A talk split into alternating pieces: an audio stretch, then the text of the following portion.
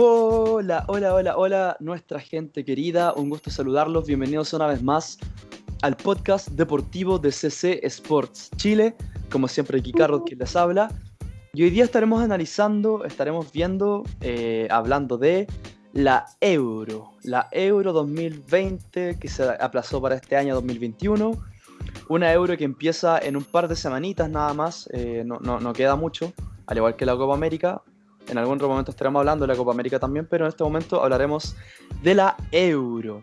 Eh, como siempre no vengo solo, vengo muy bien acompañado. Por un lado tengo a nuestro doctor querido, nuestro doctor favorito, doctor Putre. ¿Cómo está? Hola, hola, muy buenas noches a todos. Gracias por una vez más estar aquí con nosotros en esta jornada de Euro, Euro o como quieran decirle, donde, no sé, a mí es un torneo que en realidad lo veo no tan frecuentemente porque uno se queda con lo de acá, obviamente la Copa América, lo latino, pero como diría el cabeza, que quede en lo latino. Algún día espero subir ese capítulo. De hecho, quiero, quiero, quiero proponer eso, quiero a la gente que nos escucha, quiero saber si, y de hecho te propongo, Carro, hacer una encuesta en nuestra página para ver si es que subimos el capítulo prohibido que tiene CC Sports. A mí me matan con ese capítulo, Juan. Bueno, todos nos matan con ese capítulo. a, mí no, a mí no, a mí no. Ah, porque lo organizaste vos, po. Exactamente. No decía cuando le dijimos, ya, putre, te toca hablar a ti. No, yo estoy organizándolo, yo no quiero hablar. No, no quiero. no, Le, faltaron huevitos de Pascua ahí. No, mentira. Pero eh, no es mala idea, no es mala idea. Eh, bueno, por otro lado tenemos a nuestro siempre fiel, ya no es fiel del norte, pero sigue siendo fiel. Entre comillas fiel, pero bueno. Eh, Diego sí, Silva. Buena, buena gente, buena gente. Acá todo bien, todo fino, listo para hablar de la euro, que no me importa mucho porque yo soy más de acá, sudaca. Pero bueno, bueno, hay que dar espectáculo nomás. Necesitábamos sacar episodio, así que aquí estamos. No, mentira. Sí. Eh, eh, bueno, Eurocopa 2020. Esta es la edición número 16 del torneo. Ojo, 16. No, tampoco han sido tantas como la gente quizás pueda pensar, eh, al menos comparado, por ejemplo, con la Copa América, para, la gente que no, no, no, lo sepa. Eh, claro, una euro que se iba a jugar el año 2020 y que termina aplazándose a este año 2021 por motivos ya conocidos eh, debido a la pandemia del COVID-19. y bueno, ¿qué tiene de particular esta Eurocopa? Bueno, va a ser la primera que se va a jugar en conjunto con la Copa América, debido a lo que ya hablamos en un capítulo pasado de, las razones y especulaciones, pero claro, será la primera que se juegue en conjunto con la Copa América. Eh, a mí en lo particular no me gusta que se jueguen en conjunto. Siento que le quita relevancia a una de las dos copas de alguna forma. Al menos para los que les gusta ver fútbol. No sé qué sienten ustedes. Lo mismo. Eh, sí. sí eh, sobre todo porque como había dicho en el capítulo, eh, hablando de la Copa América, la, CC, la Copa COVID. Eh, eh, es, lamentable que se tengan que jugar tanta cantidad de partidos entre porque la Copa América empieza ahora la otra semana, si no me equivoco, y también la Euro el próximo. No, también, también empiezan las dos semanas. Empiezan casi conjuntas. Empieza un día y al otro día empieza la otra. Bueno, bueno, eh, la, Copa América, la Copa, perdón, la Euro empieza el 11. Entonces, entonces. Eh, entre oh. el primer partido Turquía-Italia. Y ya después de eso viene la Copa América, aparte entre medio hay clasificatorias, o sea, es mucho fútbol, lo cual no es malo, pero obviamente es como mucho relleno, eh, como raro. no sé, muy raro, muy raro. claro. Claro, como dice Putre, eh, la Euro comienza el día 11 de junio y finaliza el 11 de julio, que es lo normal. las Copa América, los mundiales siempre duran un, mes, más o menos, un mes. Así que eso. ¿Mm? Un poquito más. El mundial dura un poquito más. El mundial dura como una semana, o sea, perdón, una semana más, creo. Sí, es una hueá así. Eh, claro. Eh, ¿Cuál es la otra particularidad de esta, de esta Eurocopa? Que ustedes no. O sea, perdón, ustedes nada que ver. Eh, que no se tiene una única sede.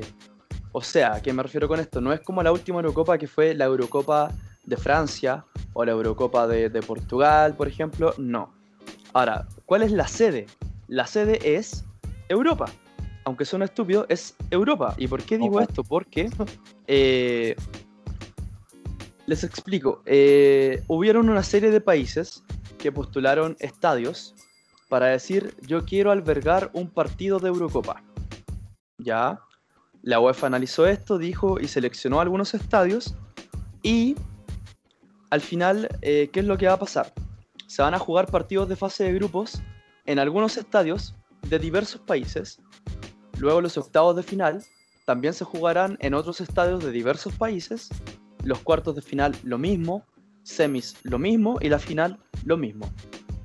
Esto con la mentalidad o la idea de que eh, toda Europa sea parte de la Copa, por así decirlo, que no se limite únicamente a un país.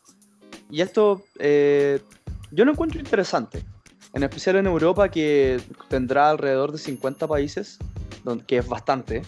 Eh, claro, o sea, en, Sudamérica tal vez quizás también se puede hacer, pero claro, a, nivel europeo, que obviamente tiene muchos más países que Sudamérica, bueno, que Conmebol, mejor dicho, yo lo encuentro una idea novedosa. No sé si buena por respecto a la pandemia, pero novedosa, interesante, se podría decir. Em, ¿Cuáles son los países que, o estadios, por así decirlo, que albergarán eh, partidos? Eh, octavos de final y fase de grupos. Ámsterdam, el estadio de, del Ajax. Bucarest, en Rumania. Budapest, en Hungría. Copenhague en Dinamarca, Glasgow en Escocia y Sevilla en España. Eh, hay un solo estadio que albergará cuartos de final, octavos de final y fase de grupos, no todos los partidos, sino que partidos puntuales, que es el estadio eh, ruso de San Petersburgo, donde hace local el Zenit. Luego los cuartos de final y otros partidos de fase de grupos se jugarán en Bakú, en Azerbaiyán, en Múnich, en el Allianz Arena y en el Estadio Olímpico de Roma. Y ahora, esto es una particularidad. Eh, el estadio en el que se juega la final, las dos semifinales, eh, partidos de octavo y partidos de fase de grupos, es el estadio Wembley de Londres, en Inglaterra. Que si no me equivoco, claro, si no me equivoco es el estadio que tiene mayor capacidad de todos los que postularon. Así que sí, efectivamente, es el estadio que más capacidad tiene con 90.000 espectadores. Eh, ¿Se juega con público o sin público? Se supone que, por lo que tengo entendido, es aforo limitado. Por lo que tengo entendido. No sé si lo habrán cambiado al momento de grabar esto. Como en la final de la Champions, recientemente fue entre el Chelsea City. Eh, así como por mencionar un dato random, ustedes escucharon que yo dije Bakú, Azerbaiyán. ¿Ya?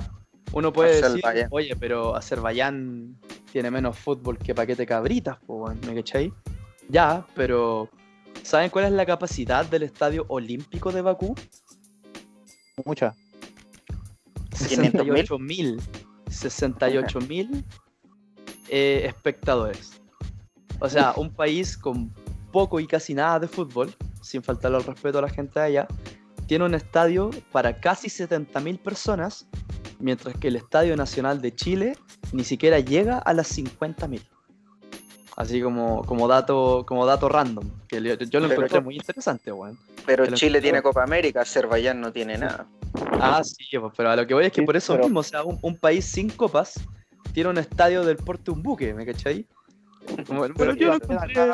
por, lo menos acá el Nacional está cagado porque el Nacional es patrimonio. O sea, claro, nacional, Chile, patrimonio nacional. No, no, lo pueden tocar. Patrimonio nacional.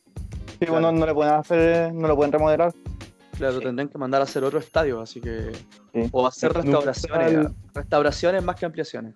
Ese es el término. Sí. Eh, bueno, acabamos de nombrar las sedes, por así decirlo, los, estadios que van a ser sedes. Eh, bueno, eh, vamos de inmediato con para analizar los grupos. partimos con el grupo A. Ah, ah, antes de eso, antes de eso, muy cortito.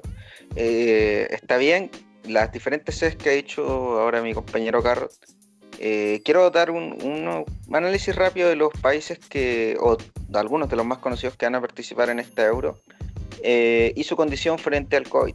Eh, Francia, hasta el al día de hoy, un total de 5.685.000 casos COVID. que ha tenido en su totalidad.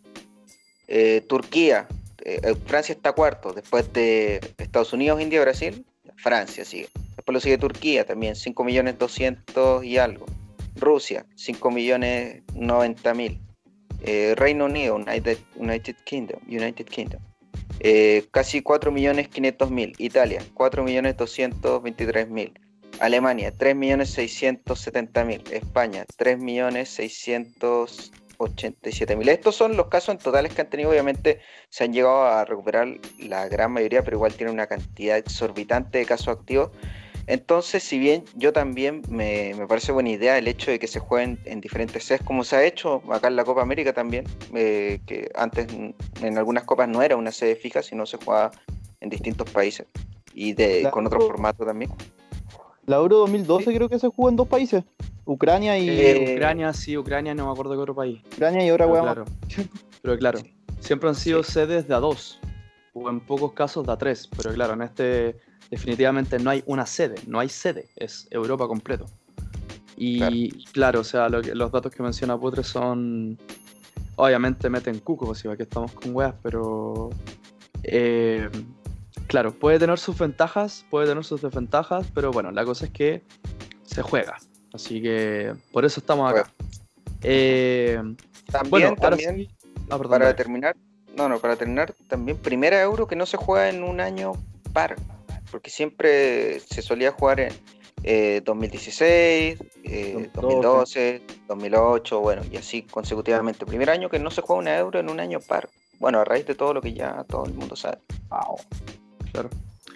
Eh, bueno, ahora sí vamos con los grupos. Grupo A, eh, Turquía, Italia, Gales, Suiza. Es un grupo eh, bastante parejo. Yo creo que el único que resalta un poco más en cuanto a nombre es Italia, obviamente tetracampeona, pero que no viene en un buen fútbol hace mucho tiempo. Hace mucho tiempo. Bueno, un poco acerca del formato, pasan dos por grupo y pasan creo que tres mejores terceros. Uno, dos, sí, tres mejores terceros. Así que. ¿Quiénes creen ustedes que. O bueno, ¿quién creen ustedes que queda eliminado por completo? ¿Quién queda último de grupo? Mm. Les repito, Turquía, Italia, Gales, Suiza. Dale, sí, sí, dale. Diría que Turquía, pero estoy entre Turquía y Gales. Mira vos. Pero más Turquía, más Turquía, por de nombre nomás, en realidad. Mira vos. ¿Putre tú? Sí, yo también creo que estaría entre esos dos porque, bueno, Suiza es como el país, es un relojito que viene con un buen proyecto, viene haciendo buenas campañas en Copas del Mundo, Euro, para qué decirte. Eh, Italia viene con los pibes, con la nueva generación, eh, tratando de reforzar la vieja escuela italiana y salir adelante. Gales fue la sorpresa, una de las sorpresas de la última Euro, eh, llegando a instancias de cuartos de final, si no me equivoco, semis tal vez, no recuerdo bien en este momento. Eh, y Turquía, claro, tiene nombres destacados en, su plantilla también, eh, pero yo en verdad no lo veo como un candidato hoy por hoy de, para pasar siquiera como uno de los mejores terceros. Ni siquiera mejor tercero. ¿ah? No. yo lo veo último. Mira Yo, yo, honestamente de último veo a Gales o a Suiza, uno de los dos. No sabría cuál de los dos, yo creo que quizás... Eh, quizás Suiza. ¿Por qué no echáis a Turquía? Pregunta loca. Yo no he hecho a Turquía porque eh, el, mismo Putre lo dijo, tiene nombres eh, muy, muy interesantes. Tiene un plantel. Impronunciables también. claro, tiene. No, pero fuera huevo, eh, no me acuerdo a quién le ganó Turquía, que le sacó la chucha. Eh, para clasificar a la Euro, de hecho. Eh, lo tengo acá anotado, espera un poquito. San Marino. No, no, no, le ganó un rival. Mira, le ganó Holanda, bueno, perdón, Países Bajos, 4-2. A Noruega, 3-0. Eh, y Países Bajos creo que le ganó dos veces, pero no, tengo los datos acá. Pero claro, o sea, uno de los países que, tenía muchos nombres y que prometía mucho era Países Bajos. Y Turquía le saca la chucha. pero le saca la chucha, o sea, no solamente en cuanto a resultados, sino que yo vi ese partido y, bueno, era, eh, jugaba muy bien, más que nada por eso. Y claro, dentro de los nombres, obviamente como lo dijo Putre, Italia viene con una generación bastante nueva, entre ellos Donnarumma eh, del Milan, Bastoni del Inter, eh, bueno, del lado de la experiencia, los dos centrales de la Juve, Bonucci y Chiellini, que en verdad ya son intocables. Chiesa. Chiesa, Chiesa de la Juve también, como uno de la... Eh, claro, eh, Berratti, Nicolò Varela, eh, Insigne, Berardi, Bernardeschi, tiene, tiene nombres interesantes.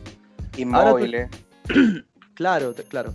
El problema es que Italia, desde el 2006 hasta hoy día, siempre tiene nombres interesantes. Siempre. El problema es que aún así no logra hacer algo decente ni en Euro ni en el Mundial. Es como el único, la única cuota al debe que tiene eh, Italia, al menos desde el 2006. Y por el lado de mm. Turquía, claro, también tiene algunos nombres interesantes. Por ejemplo, eh, entre los centrales, Soyuncu, del Leicester, Ozan Kabak, que tuvo una muy buena temporada en el Liverpool, teniendo que reemplazar a Van Dijk, que no fue cosa poca.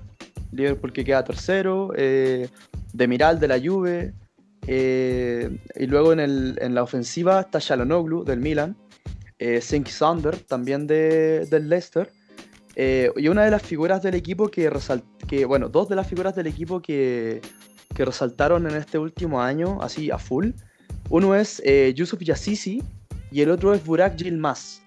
Los dos jugadores del Lille. ya sé, que juegan. Los dos jugadores del Lille y fueron pilares fundamentales para que el Lille acabara con eh, el reinado del PSG en, en, en, en, la League On. Entonces, eh, no sé si, no creo que se clasifique primero, pero yo no creo que haya que quedar completamente eliminado. Al menos esa es mi, mi, mi, mi apreciación. Por otro lado, Suiza también tiene nombres más que conocidos, Shakiri, Granit Chaka, Ricardo Rodríguez, eh, Bril Embolo, Jan Sommer, eh, entre otros nombres. Eh, y claro, Gales, que claro, fue una de las sorpresas de la última Euro. y que este año sus principales figuras son, como siempre, Gareth Bale y Aaron Ramsey, para variar. Y un nombre que se integró hace poco, Daniel James, el puntero del Manchester United, que corre harto, es bien rápido pero claro, o sea, para, mí yo creo que Gales queda último. Más que nada como por, por plantel, diría yo. Obviamente está parejo este grupo.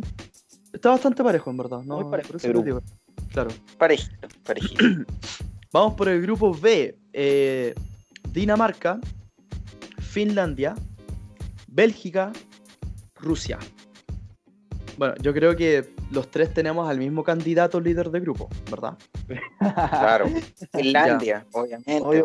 por supuesto, por supuesto. Por supuesto. No, pero claro, eh, entre los cuatro, Bélgica es el nombre más pesado. Y va a sacar la eh, Y es un nombre que es candidato al título, de por sí. Al menos por, por, lo, por el plantel que tiene hace unos 10 años, es candidato al título. Eh, el problema está en quien queda completamente eliminado. Yo siento que va a ser Finlandia. Eso diría yo, así, a la rápida, obviamente. Puede cambiar, puede pasar cualquier wea. Pero yo siento que Finlandia es la selección más débil de este grupo. Putre. Sí, es que en realidad eh, a, las otras tres selecciones ya la vimos en, la Copa del Mundo, incluso eh, eh, creo que se enfrentaron Dinamarca, no, Dinamarca se enfrentó a, Croacia. No, no, ah. no. No, me refiero en, penal, en penales, en penales, que fue Dinamarca contra Croacia, ¿sí? Si no me equivoco. Sí. Y, bueno, Rusia que eliminó al, a, uno de los últimos campeones de esta Euro, bicampeón, 2008-2012, a España. Una maravillosa España. Eh, y bueno, Bélgica tiene el nombre por sí solo, eh, tercero en esta última Copa del Mundo, buen plantel, grandes figuras salvo Hazard. Eh, y, Finlandia sí es como el, como el típico amigo bueno que uno lo ve ahí y dice, bueno, está ahí y nada más. no, me invitó, me invitó un amigo. Me invitó un amigo. Sí, sí, sí, ah. Yo, por ejemplo, de Finlandia solamente conozco a, Timo Puki, que es el delantero del Norwich, y sería. Yo honestamente estaba revisando la plantilla y no conozco a nadie más. Ah, Puki el que el que un tiempo era como el, el goleador que tuvo la Premier. No sé si en esta campaña o en la anterior. Y que todo no el mundo fue la pasada, porque ahora está en segundo, claro. Fue la pasada. Claro, claro, claro. Claro, claro. Pero claro, revisando los nombres, es el único que conozco. Así que. Bueno, ojalá sea una sorpresa. Ojalá sea una sorpresa. Por el lado de Dinamarca hay nombres ya conocidos. Eh, obviamente Eriksen, eh, Simon Kjaer, eh, Yannick Vestergaard, eh, Christensen del Chelsea, Pierre-Emil Højbjerg, que yo creo que es una de las grandes figuras danesas de hoy en día, el jugador del Tottenham. Juega mucho ese conchetomar. Es, es impresionante lo que corre ese culiao. y obviamente en delantera, los más conocidos, Yusuf Paulsen, del Leipzig, y el nuevo Ronaldo Nazario, Martin Braithwaite, jugador de el Barça. claro, para mí Bélgica puntero, eh, Finlandia último. No sé ustedes. Bélgica eh, puntero, sí, sí, concuerdo.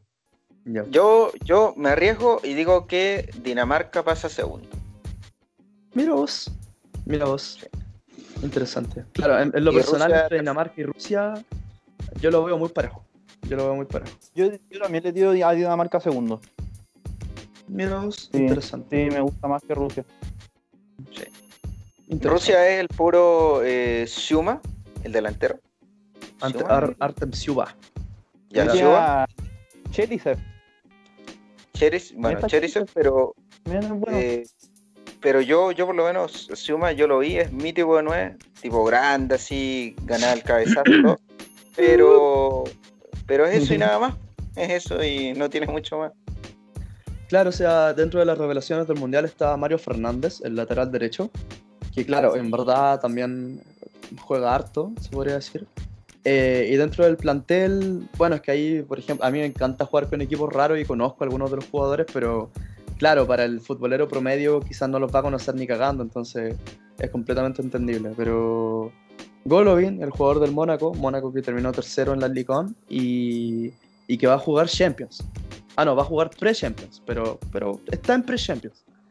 Pre-Champions. Eh, vamos con el grupo C, otro grupo interesante. Eh, Países Bajos, Ucrania, Austria y Macedonia del Norte. Honestamente, mismo orden para mí. ¿Mm? Países Bajos, Ucrania, Austria, Macedonia. Mm. No sé yo, ¿ah? no sé. No sé por qué a Macedonia, eh, a ver, no le conozco toda la plantilla, a Ucrania obviamente, pero a Macedonia por lo menos tiene un conocido nuestro que, y gran, gracias Pander por haber estado en el Inter, gracias por no marcar ni un solo gol. eh, eh Así que es eso y nada más. Y, tiene, pero tiene a, la gran pareja, a dupla central, a Kire Ristevski y a Stefan Ristovski. Sí, es una letra de diferencia y es lo mismo. Ah, bueno, los compro en el modo carrera. Sí, pues, sí. sí, pues, sí, pero no, en realidad yo, yo a Macedonia a Macedonia, ¿sabéis qué? Yo lo pongo como el, mejor tercero, uno de los mejores terceros, y a Austria lo dejo fuera. Austria último, mm, interesante. Yo al revés, yo al revés. Al revés, Austria es mejor tercero y Macedonia último. Vale. Entonces nada más que nada es como lo que dije yo, más o menos. ¿Y puntero, puntero para todos punteros Países Bajos? Sí, sí. ¿Y, es que no... ¿Y quién es el otro? Falta, falta uno. Ucrania. Austria, Ucrania y Macedonia del Norte. Ah, no, sí, entonces sale puntero Holanda. Claro. Claro, eh, Países Bajos que viene con De Ligt, De Brig, Ake. Eh, después tenemos a Martin de Roon, eh, Frankie de Jong, Ryan Gravenberg del Ajax, Georgino Vignaldum, Van de Beek, David Klassen, Quincy Proms, Depay, Luke de Jong del Sevilla. Tiene, tiene tiene, tiene buenos nombres, tiene muy buenos nombres. Eh, Ucrania, obviamente, capitanía. Ah, perdón, sigue. No, aparte, eh, dentro de las últimas competencias grandes que se han jugado en Europa, eh, Holanda tiene el segundo lugar en la. Eh, ¿Cómo se llama esto? La Nations League, la Nations League claro. claro. Ucrania, que viene con su principal figura, que es Alexander Sinchenko, el lateral del City. entre otros nombres, Taras Stepanenko, el capitán histórico del Shakhtar. Y ojo con Ucrania que tiene dos brasileños nacionalizados ucranianos. Uno es Marlos y el otro es eh, Ederson eh, Moraes, que son ambos jugadores del Shakhtar, que son brasileños obviamente, pero que nunca fueron citados por Brasil porque obviamente hay brasileños mejores. Pero eh, Ucrania va a tener toque eh, latino en la euro, así que ojo, ojo al tejo, como dicen por ahí. Austria también con una principal figura que resalta por, por, sobre todos, eh, David Alaba, jugador, ex jugador del Bayern Múnich, actual jugador del Real Madrid, ya está confirmado. Entre otras figuras, eh, Valentino Lázaro, que estuvo, que es jugador del Inter, pero está, estuvo a préstamo en el Mönchengladbach, creo. Eh, Konrad Leimer del, Leipzig, Marcel Sabitzer del Leipzig también. Y uno, un nombre que hace mucho tiempo no sonaba, ojo, que hace mucho tiempo no sonaba, eh, Marco Arnautovic. No sé si alguien se acuerda de Arnautovic. Me suena, pero Fue, un, mucho. fue un goleador de la Premier en el West Ham. En el West Ham. Ah, ya. Que hoy en día juega en China. Y por eso está más o menos eh, desaparecido. Claro, por no decir menos. Claro, efectivamente. Eh, claro. Eh, grupo D, un grupo eh, que, tiene al actual subcampeón del mundo y al actual, al actual cuarto lugar. Inglaterra, Croacia, Escocia y República Checa. Diego, tú primero. ¿Me, ¿Me podías repetir los equipos, sorry? Inglaterra, ya, Croacia, uh. Escocia y República Checa. Oh, está bueno. O sea, está bueno para ver quién queda tercero. No, a ver, pongo primero a, a, Inglaterra. A Inglaterra. Sí. Interesante, interesante, interesante. Segundo Croacia entonces. Silva hay, problemas técnicos, bueno. Sí, sí, eh, sí, sí, Ah, eso que dijiste. Ya, ya, ya. Eso Segundo Croacia entonces. Putre tú. Este... No, yo igual, igual, pero, pero, eh, ojo con República Checa. O sea, está bien que el último subcampeón del mundo, Croacia, eh, venga con todas sus figuras, pero República Checa también tiene nombre a destacar. Este, no sé cuáles, pero los tiene. Eh... pero weón. no, mentira, mentira. Pero Thomas Suchek, la principal figura, el jugador que hoy en día limita en West Ham, si no me equivoco. Un pivote bien talentoso, bien rápido. En verdad, David Padelka también. Thomas Pethard también. Y Matek Vidra también, como alguna de las figuras que trae consigo República Checa y que en esta competición en realidad nunca se la ha visto del todo mal Así que yo, yo lo pongo como uno de los mejores terceros.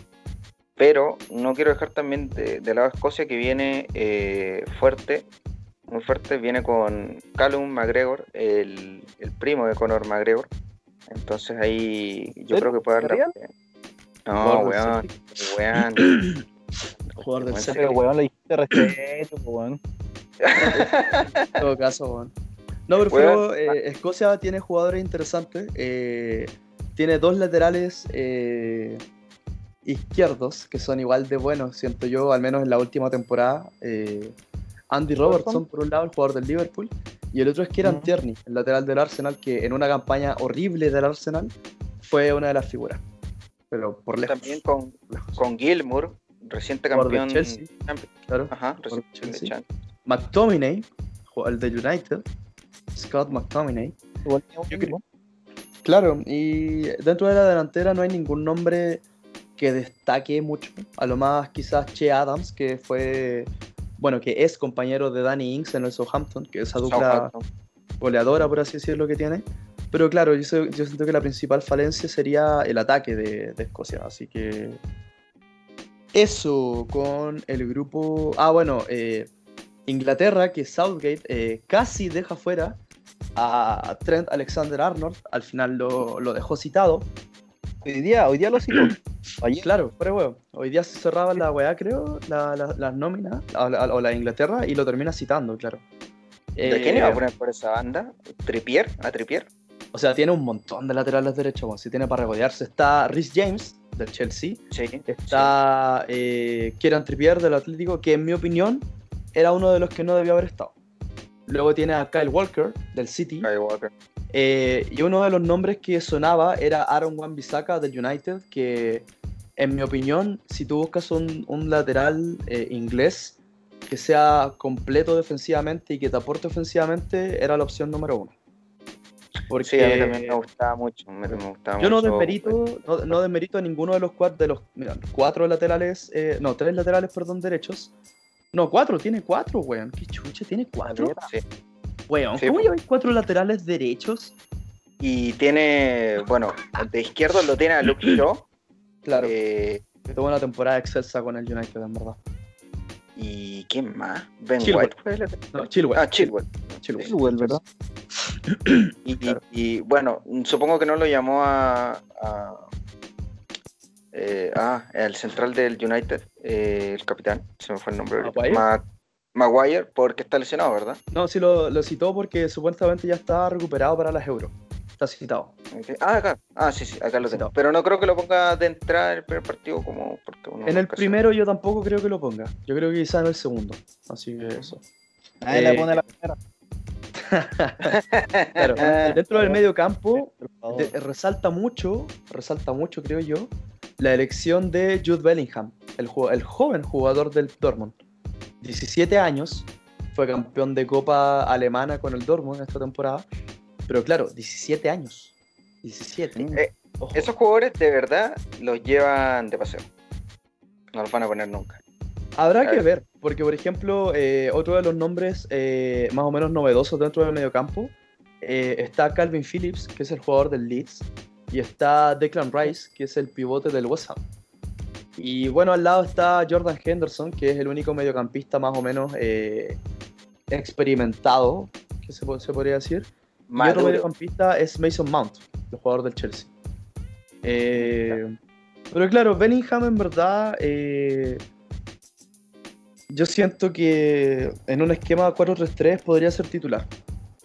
Creo yo. Al menos como, como volante. Inglaterra difícil. En Inglaterra la tiene muy difícil, según yo. O para, mí, Claro, es que, por ese tipo es raro porque hayan citado cuatro laterales derechos, weón. Sí, sí. Cuatro laterales derechos. Hubiera, mira, hubierais sacado uno de esos, hubierais eh, traído otro nueve, porque si bien en ataque tiene eh, punteros, Sterling, Rashford, eh, tenía un puro 9. O sea, o bueno, uno de, peso, de peso me refiero. Tiene uno de peso y el otro, en mi opinión, a, mí, el otro a mí no me gusta para nada. Uno es obviamente Harry Kane, que es la principal carta en ofensiva. Eh, y el otro 9 es Dominic Calvert-Lewin, que es del Everton, que tuvo una temporada más o menos goleadora al, al, inicio, después se desinfló, pero se desinfló el Everton, así que cuando se desinfla todo el equipo es difícil que un jugador resalte. Pero a mí en lo particular, eh, DCL no me gusta mucho, no me gusta para nada, en verdad. Ahora el problema es a quién llamo en vez de él, pero bueno, no sé, ahí el Southgate tendrá sus... ¿Y Barty? ¿Barty? Yo también lo hubiese llamado en vez de Calvert, en vez de Calvert Lewin. O, en lugar de un lateral, como, como estamos diciendo, cuatro laterales derechos. Eh, es mucho, weón. Si tú jugáis con uno en toda, la, en toda la copa, a lo más con dos si, si lo tenéis que cambiar, pero cuatro, weón. Ay, hombre. Aparte, aparte de esos cuatro, ninguno puede hacerte una función de última, de central. Tal vez Tripier, claro, pero, claro, pero Kyle Walker no, no ejerce la posición de central. Creo que una vez nomás, una vez lo vi arquero, eso sí, pero, pero es central, pero es central, pero es central ¿no? Y el resto tampoco, o sea, no. Me parece raro, Es, raro, habrá que ver qué onda. Yo siento que metió a Alexander Arnold de por la presión que ejerció Inglaterra. Yo siento eso. sin desmeritar la eh, a Alexander Arnold, que es un buen lateral, eh, pero que tuvo una temporada eh, me, por no decir menos, ¿me cachai? Y en el caso de Tripier, teniendo Juan Bisaca, no entiendo, no veo razones para llamar a Tripier, por ningún lado. Era el titular sí en la Copa del Mundo, pero pero no ha sido. todos los otros laterales tienen como, como 15 años. Claro, y, ahora también ya, pasado tres años, ya no es su mejor temporada. Y Juan Bisaca sí, a mí también, raro, siento que ha sido creo que de las mejores temporadas que ha tenido Juan Bisaca en el United. Claro, efectivamente. Eh, vamos un poquito al grupo E. Grupo E que tiene a España, tío, a Suecia, a Polonia, a Eslovaquia. Mismo orden, creo yo. Mismo orden. no sé qué sienten ustedes. Yo, ¿sabéis qué? Le pongo mi ficha. Bueno, Suecia ahora viene con Slatan, ¿cierto? No, viene sin Slatan. ¿Tiene Slatan?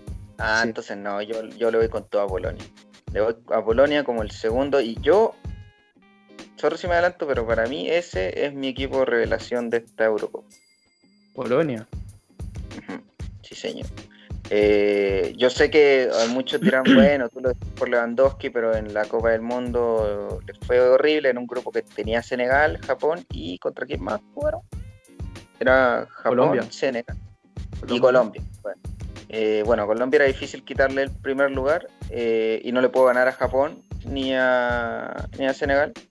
Pero yo insisto, yo siento que Lewandowski, esa temporada, si bien venía haciendo varios goles, no viene como en esta, que en verdad viene muy, muy dulce. Yo creo que él se puede echar el equipo al hombro, como en la Euro pasada, Bale se echó el equipo al hombro para llevar a, a, Gales. A Gales, a Gales hasta el punto donde llegó. Y Cristiano también, que se tuvo que echar el equipo al hombro para, para llevarlo hasta la final, por lo menos. Bueno, después pasó lo que pasó. Puto ayer Pero, pero yo para mí, yo lo, yo lo, veo pasando directo o como mejor tercero a. No, me la juego, como segundo a Polonia. Mira vos, mira vos, interesante. Eh, bueno, España, en el, eh, en el cual el DT toma una muy polémica decisión, que es dejar afuera a Sergio Ramos. Dejar afuera a Sergio Ramos. Ojo, ojo ya esto, teniendo eh, espacio extra en la plantilla. Porque para los que no sepan, eh, tú puedes llevar 26 jugadores para este euro en vez de 23. Y Luis Enrique solamente llevó 25 jugadores. 25. Entonces tiene un espacio en blanco que él dijo, no, sabéis que no quiero llevar a nadie. O sea, con todo respeto, pero por último a Ramos lo tenéis que llevar de como, como estandarte anímico, pues bueno, ¿me cachai? Yo en verdad encuentro insólito que no esté Ramos, que ya está bien, está, no está, eh, viene recién saliendo de una lesión, pero teniendo un espacio libre y aún así no lleva ya Ramos, es raro, weón. Yo lo encuentro muy raro. Lo encuentro muy, muy raro. Así que eso, habrá que ver qué es lo que, qué es lo que tiene España preparado. Porque más encima sabía quién citó Luis Enrique, a Eric García. Sí, también, también, bueno, quería que hablara el sí, más que nada en esto. Ah, dale, sí, Muchas gracias. Eh, ¿Estáis silenciado? Sí, sí, creo. Está, está bueno el. Ya. Eh, a ver, ve qué, onda con el Sisi. Yo, yo lo que tengo que decir es que una de las justificaciones era que Ramos, bueno, no, no venía en un buen momento por el tema de las lesiones, y totalmente, eso es totalmente justificable si es que no te quedan en espacio. Como bien dijo el carro, es como eh, inentendible que, teniendo para meter uno o dos más, no sé cuánto, no llames a alguien para hacer grupo de última, alguien con experiencia última para que le aporte a los defensores. Eh, no sé en realidad, no, no sé cuál, cuál es la idea, no, no, no tengo no. Es, muy distinto, por ejemplo, el caso River, ahora recientemente en Libertadores, que River también se le criticó mucho porque teniendo para meter eh, una mayor cantidad de jugadores, tenía para meter creo que 30, no sé.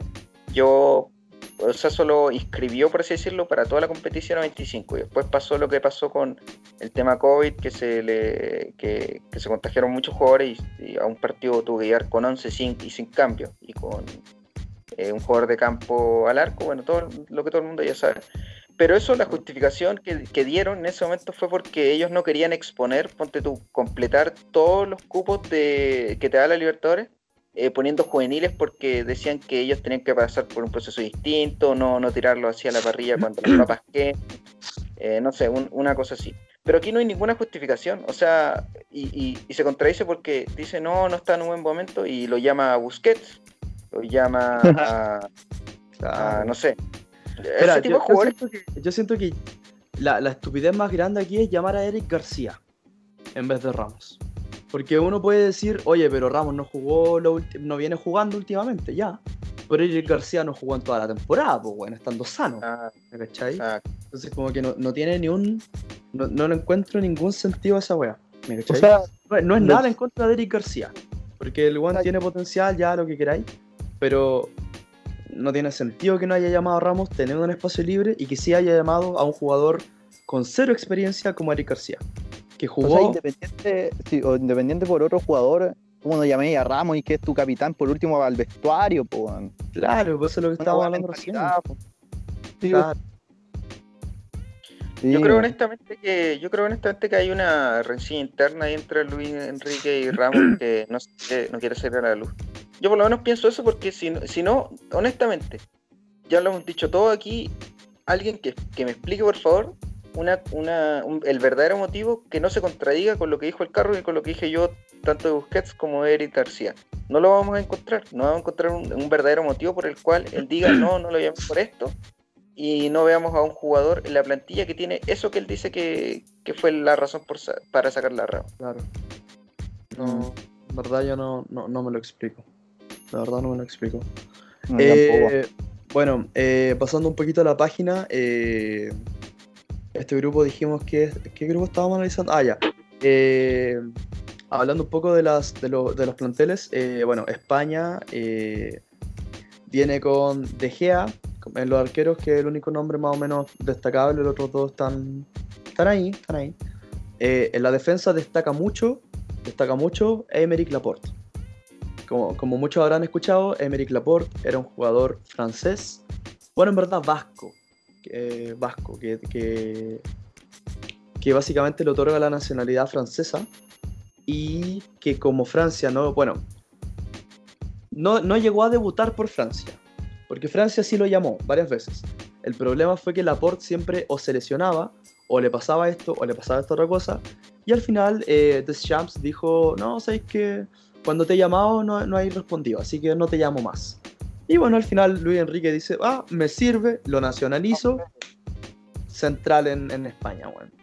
Emerick Laporte, que un, quizás sea de los 10 mejores centrales del mundo hoy en día, quizás. Habría que hacer un análisis, pero si es que no está en el top 10, está muy cerca.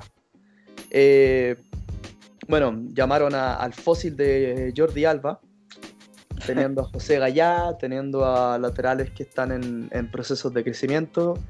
Está bien, sí, está bien por nombre de experiencia, porque por temporada Jordi Alba tampoco vio una. Eh, llamaron a Pau Torres del Villarreal, que viene en buen momento. Eric García, ya lo dije. Eh, Diego Llorente del Leeds, que tuvo una buena temporada. Y César ah, Azpilicueta, el campeón de Champions. En todo caso, a Gallá sí lo, sí lo, lo convocaron, por si acaso. No, sí, sí, sí lo nombré. Ah, ya creo que es que. Perdón. Sí, sí, no me. No, no, sí, sí, no, eh, bueno, dentro de los mediocampistas, eh, Marcos Llorente, el del Atlético de Madrid, que en verdad jugó un temporadón, weón. Temporadón.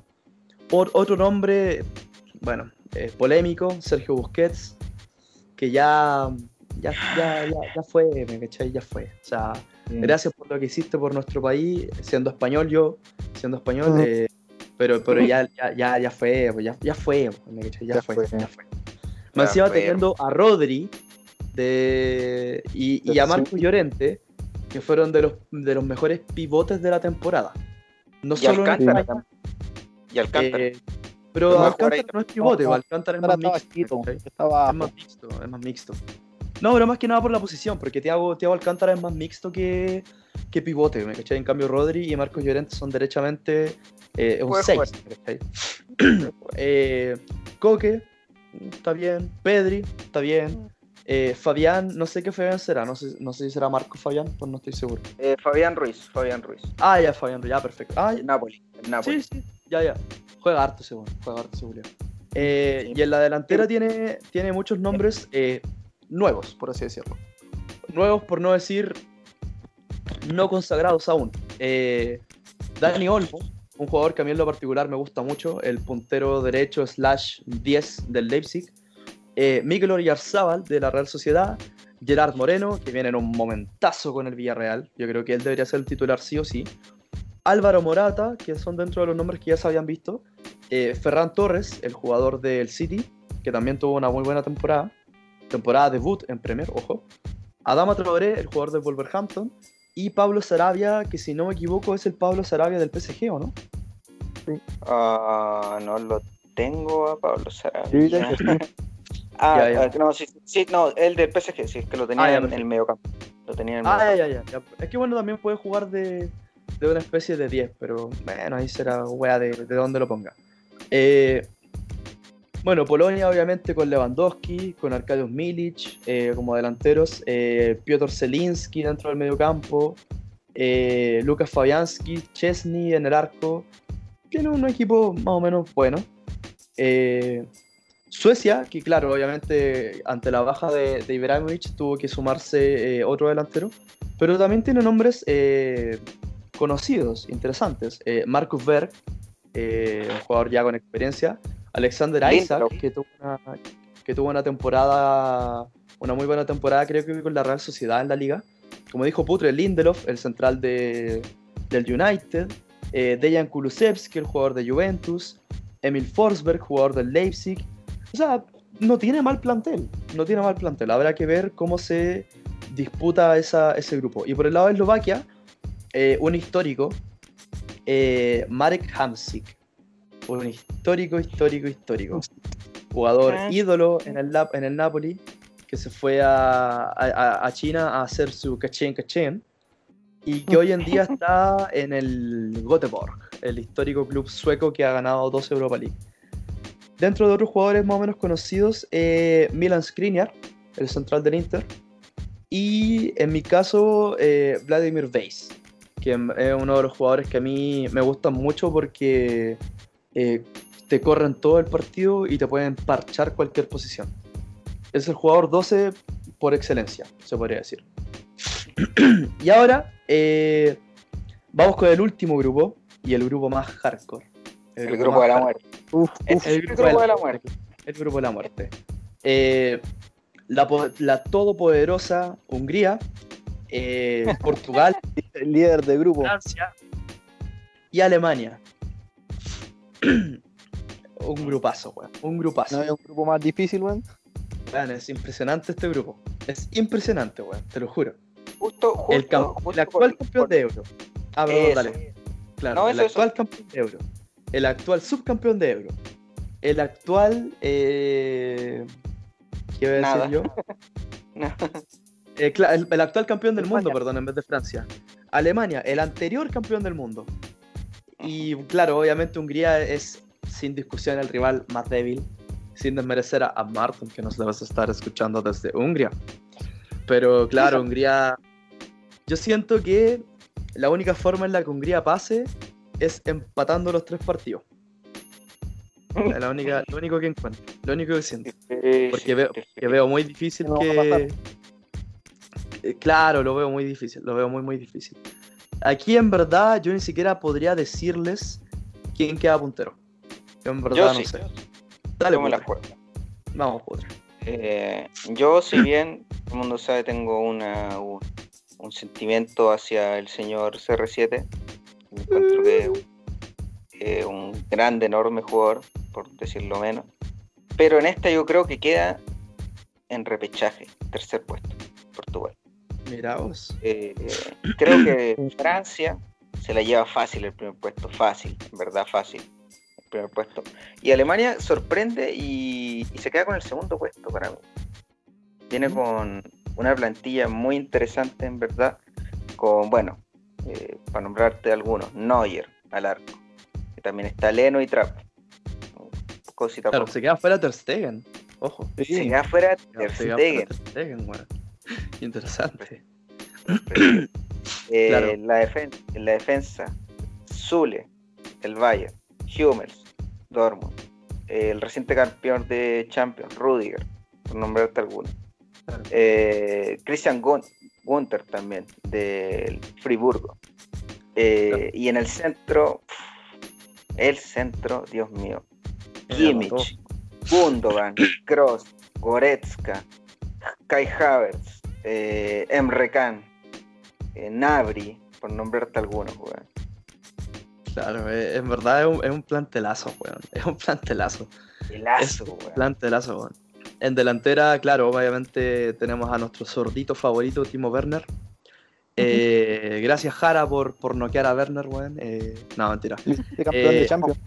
Claro, vigente campeón de Champions. Leroy Sané, Kevin Folland, como dijo Putre Sergio Nabri, vuelve un histórico como Thomas Müller y debutará uno de los jugadores revelación alemanes de esta temporada, que es Jamal Musiala, el jugador del Bayern Múnich. A mí me gusta bastante ese bueno, así fuera Siento que tiene buena proyección y. ¿Bonito? ¿Bonito? Rico, el culiado rico. Nada, mentira, No, pero. no, pero el buen sabéis que. Eh, es distinto, por decirlo así.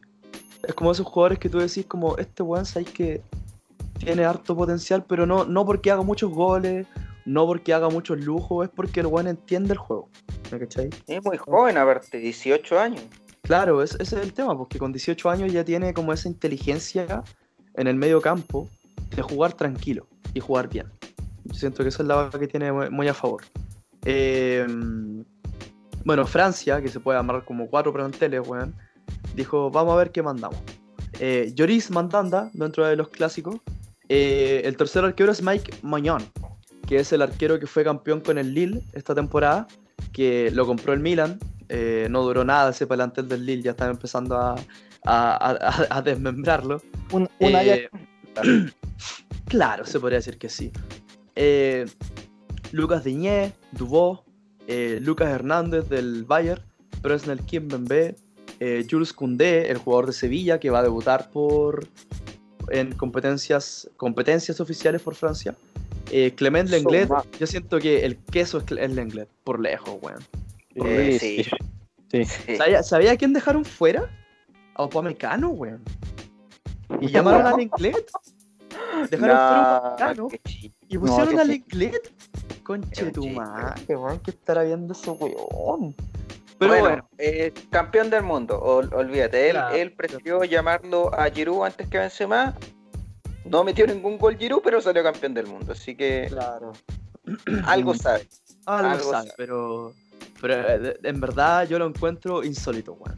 Me decía, ni siquiera por Upamecano, porque si, yo me pongo a buscar ahora en internet, yo te puedo encontrar 30 centrales franceses que pueden salir campeones, weón.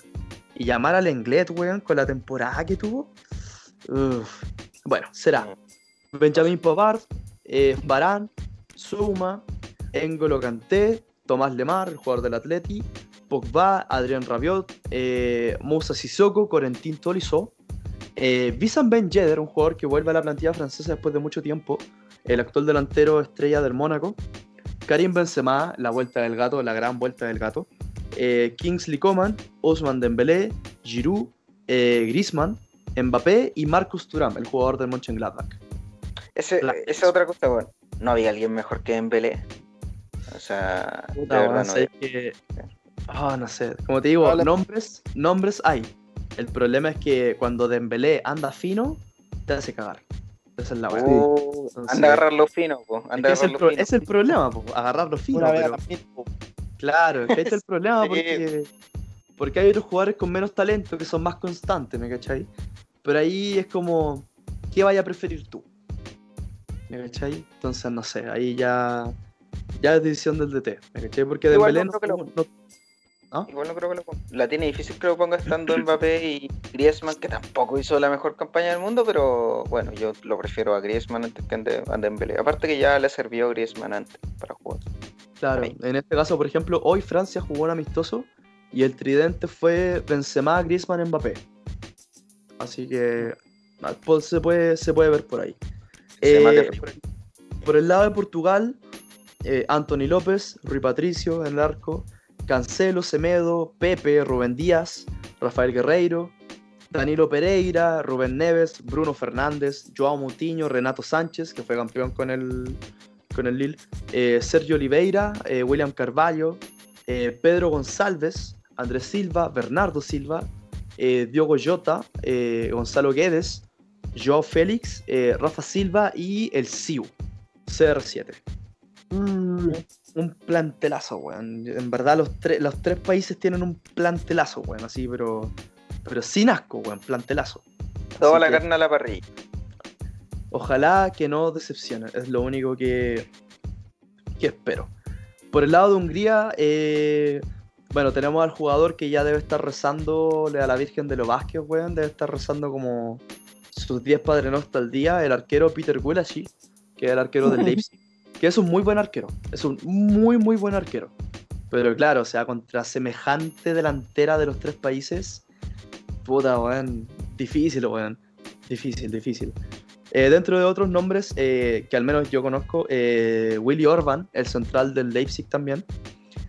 Dominic Soboslai, que tuvo una temporada revelación con el Salzburg y que hoy en día también limita en el Leipzig. y creo que eso sería, porque creo que no conozco, no conozco otros nombres.